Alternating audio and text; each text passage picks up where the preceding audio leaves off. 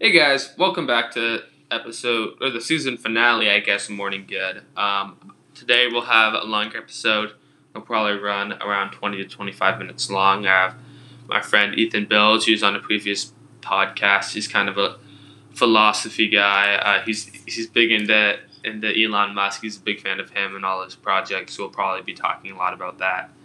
And um, yeah, we'll still do our CNN news section as always. Um, so yeah, let's get into it. Um, for our first topic, we have um, second wave of coronavirus hitting China. Um, I scrolling through CNN, looking at articles, and one of them was saying something about war zone tactics being used in airports. I'm not sure what that means. It sounds pretty extreme, but um, it's something to definitely take note of because, you know, that's I don't know. China has been kind of the, the epicenter of all this, and now America is kind of I don't know taking the the the bigger beating of this virus, I guess you could say, and um, yeah. So I, I don't know. I think what happens in China, we can definitely expect to see in America. We're starting to see people loosen up, going to the beaches, and I definitely think we can see uh, huge implications of that. So I'd like to remind you all to be safe and be careful, and yeah. Um, in our second story, a little bit of lighter news, the PS5 uh, look was released and it was kind of made fun of by a lot of people. I personally am a big Xbox guy, so I, I'm, I'm glad that the PS5 kind of is not looking good. Um, and yeah, uh, for those of you who don't know, the PS5 is like a video game console. People play games on it. There's a ton of stuff about it looking like, I don't know, futuristic, I guess, like way too futuristic would look really ugly in a house. Um, and yeah, so I think uh, you could definitely Google that real quick. You definitely understand what I'm saying as soon as you looked at uh, a picture of the console. Um, and yeah, so and then our in our third story we have uh, Michael Jordan catching really just a small whale. The thing's massive. You can Google up Michael Jordan catching marlin. I think the thing weighed like close to 500 pounds, 450 somewhere in there. Uh, just a massive fish. If you see a picture of it, it looks enormous. Looks like the size of Michael Jordan. And yeah, I think it just goes to show some people are kind of good at whatever they do. Um, you know, first and probably greatest NBA basketball player of all time, and now now a excellent fisherman. yeah, so I guess I guess that's it for this week on CNN News. I'll see you guys again in a second for my interview with Ethan Bills. And uh, yeah, have a nice week.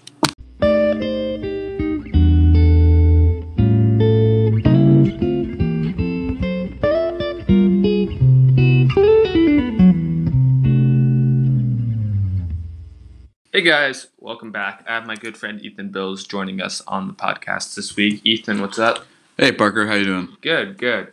So right before the show, you were telling me about uh, Neuralink and Elon Musk and Tesla and kind of the future that um, you know that those companies or that I don't know Elon, Elon Musk is going to create with those companies. Um, would you care to elaborate about it? Yeah, sure. So um, one of the major product projects Elon Musk is working on is called Neuralink, and essentially what it is is um, sometime this year he's putting a brain chip in the back of um, somebody's brain, and the job of it is to essentially cure all brain issues, so all neurophysiological issues, whether it's Alzheimer's, um, autism, even. And so, when you're talking about the implications of technology like this, I mean, it's really, I mean, it's really infinite. I mean, you're talking about saving the lives of, you know, tens of thousands, hundreds of thousands, millions of people um, in the future. And so, I mean, so it's really, you know, scary in some sense because you're putting technology in someone's brain. And so, yeah, I mean, well, the thing that I'm worried about is like, I don't know, like you could, someone can hack a phone, a skilled hacker could hack a phone with ease. They're hacking. We had a story the other day about a guy hacking into someone's Alexa and actually speaking to him through his that Alexa and uh, that's kind of terrifying. And putting that into your brain, I mean, you know, instead of using a gun to kill someone, maybe you could use a computer now with that. I mean, do you have any worries about that? Well, I'm not worried about people being able to hack um, microchips and things like that because essentially what it is is you're putting these like truly almost microscopic computer chips and it's not so the aspect of it being able to be hacked by someone is really just not a legitimate worry. I'm more worried about how is the brain chemistry and how is our neurology going to um, well is, is it going to be compatible with technology? Is it going to be compatible with with a computer or not? And so i mean i'd certainly imagine that that's something elon musk and um, a lot of his scientists and stuff and engineers have figured out. Um, but it's you know it's always just one of those worries that you have in the back of your head um, and so, and and the other thing about this is that this isn't something that's really going to be mainstream and for another 10 years at least. I mean, the starting price of this is estimated to be around $6 million. And so I think the implications surrounding the price of it is far more worrisome than really anything else because you're talking about technology that can enhance uh, basically someone's intelligence uh, like astronomically.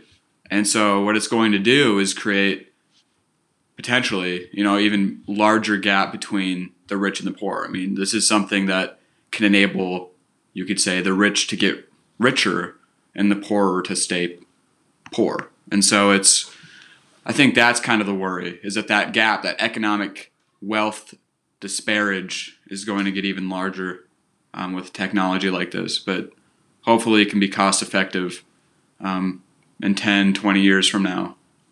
So. Yeah, yeah, I think that's on. It's very interesting to think about us kind of moving more towards the robotic side of life. Uh, it's almost science fiction, but it's kind of coming to fruition. Um, but another thing I was just thinking about is kind of moving away towards the naturalistic lifestyle that a lot of people love. I mean, there's people, you know, who hate cell phones. I know personally several people who only use um, like a flip phone just because they hate having that, you know, depending on your your smartphone so much. And um, so I think I don't know. It's kind of important to think about. Well, do we really want to just kind of abandon what humans have been doing for for thousands of years? Um, what you know, what I feel like humans were created to do is to interact with our Earth and you know be be beings of, of flesh and blood, but and then do, do we want to abandon that and become robotic? And I mean, if we're putting a brain chip in someone's head, how soon is it before we replace their arm with metal and their heart with metal? And people are living forever, but at what cost? You know, they're not. Can you really say someone's human when they're more metal than, than flesh? So I think that's definitely something we should look at. So I think there's certainly something to be said for living a naturalistic lifestyle. Um, but I think in conjecture to kind of just human ingenuity and human evolution, technological advancements are always going to be inevitable. And so I think as long as people have the option to live a naturalistic life, you know, a lot of them will. So if the question is which is better, I would say I would say almost undoubtedly it would be living a naturalistic life. Um, so I think I I think all the things that come come come along with social media and that come along with you know all this technology that's around us really just 24/7 really puts a toll on people. And um, I think a lot of really just unneeded suffering can come along with it. And so like if I had the determination and will to live a naturalistic life I would but it's just because we're because it's our society and it's our culture to have social media um, and participate in all these things that come along with technology. It's really hard to make a decision like that. Yeah, I definitely agree. Um, it's really like I don't know. It's kind of relationships are really what drive humans, in my personal opinion. So, you know, when people when you want to live a lifestyle that kind of opposes uh, most people's way way they live their life, building relationships is difficult. You know, whether it's with a girl or a guy. You know, they um they're living their life a certain way, and you want to live naturalistically. They don't. That kind of creates a conflict because I know in a close relationship, it's kind of hard to to communicate while while you're both living two completely different lifestyles. And um, I do think that the advancement of technology is inevitable, but I don't know if it should. I don't know if we should encourage it. I guess it's kind of. I don't know. I, I think it's kind of difficult to to say that, but because I mean this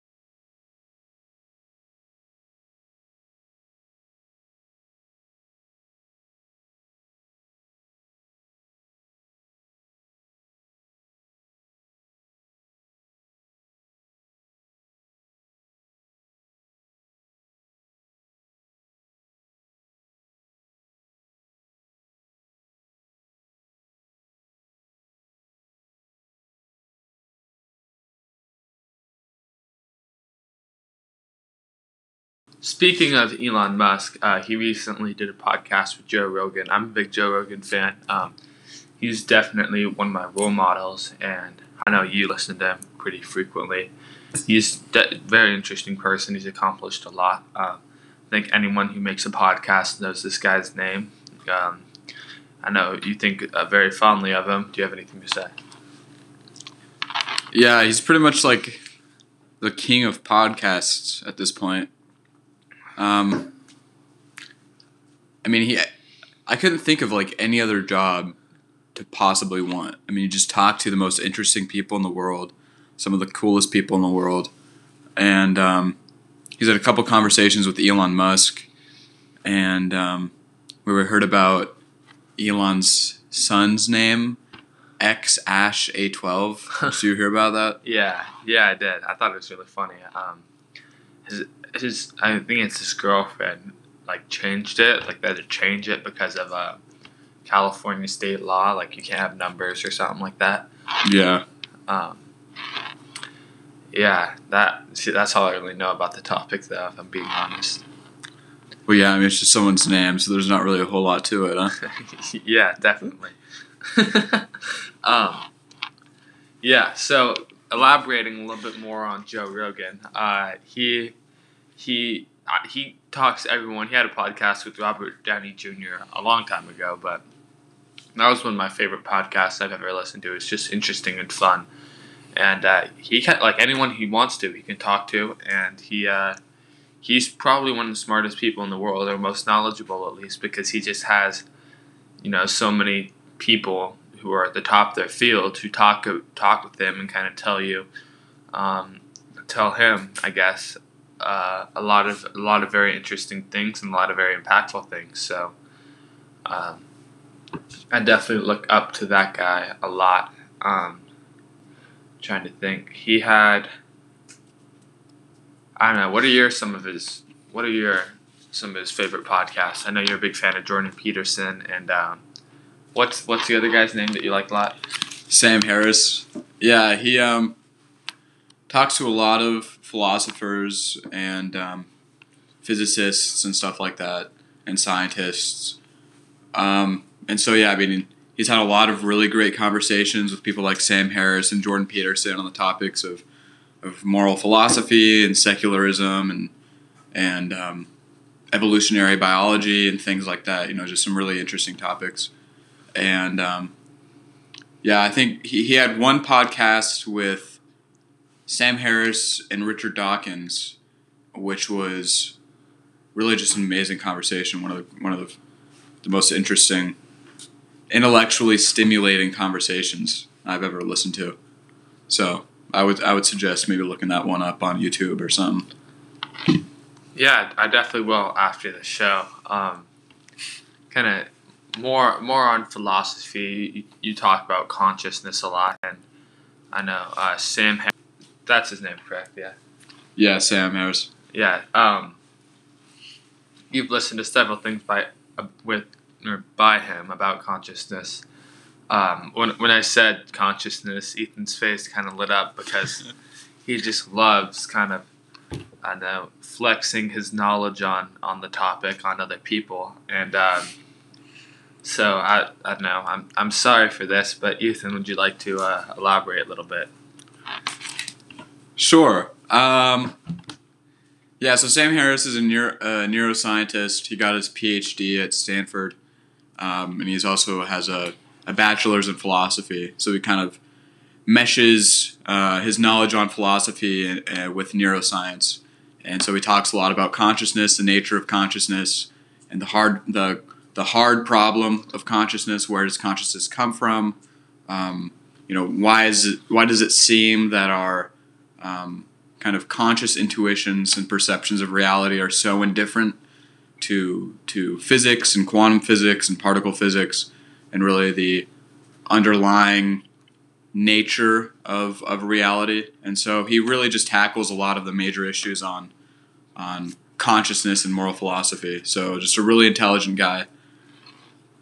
Yeah, um, I I don't think we'll elaborate too much on that because it's kind of a very broad topic, but uh, know maybe.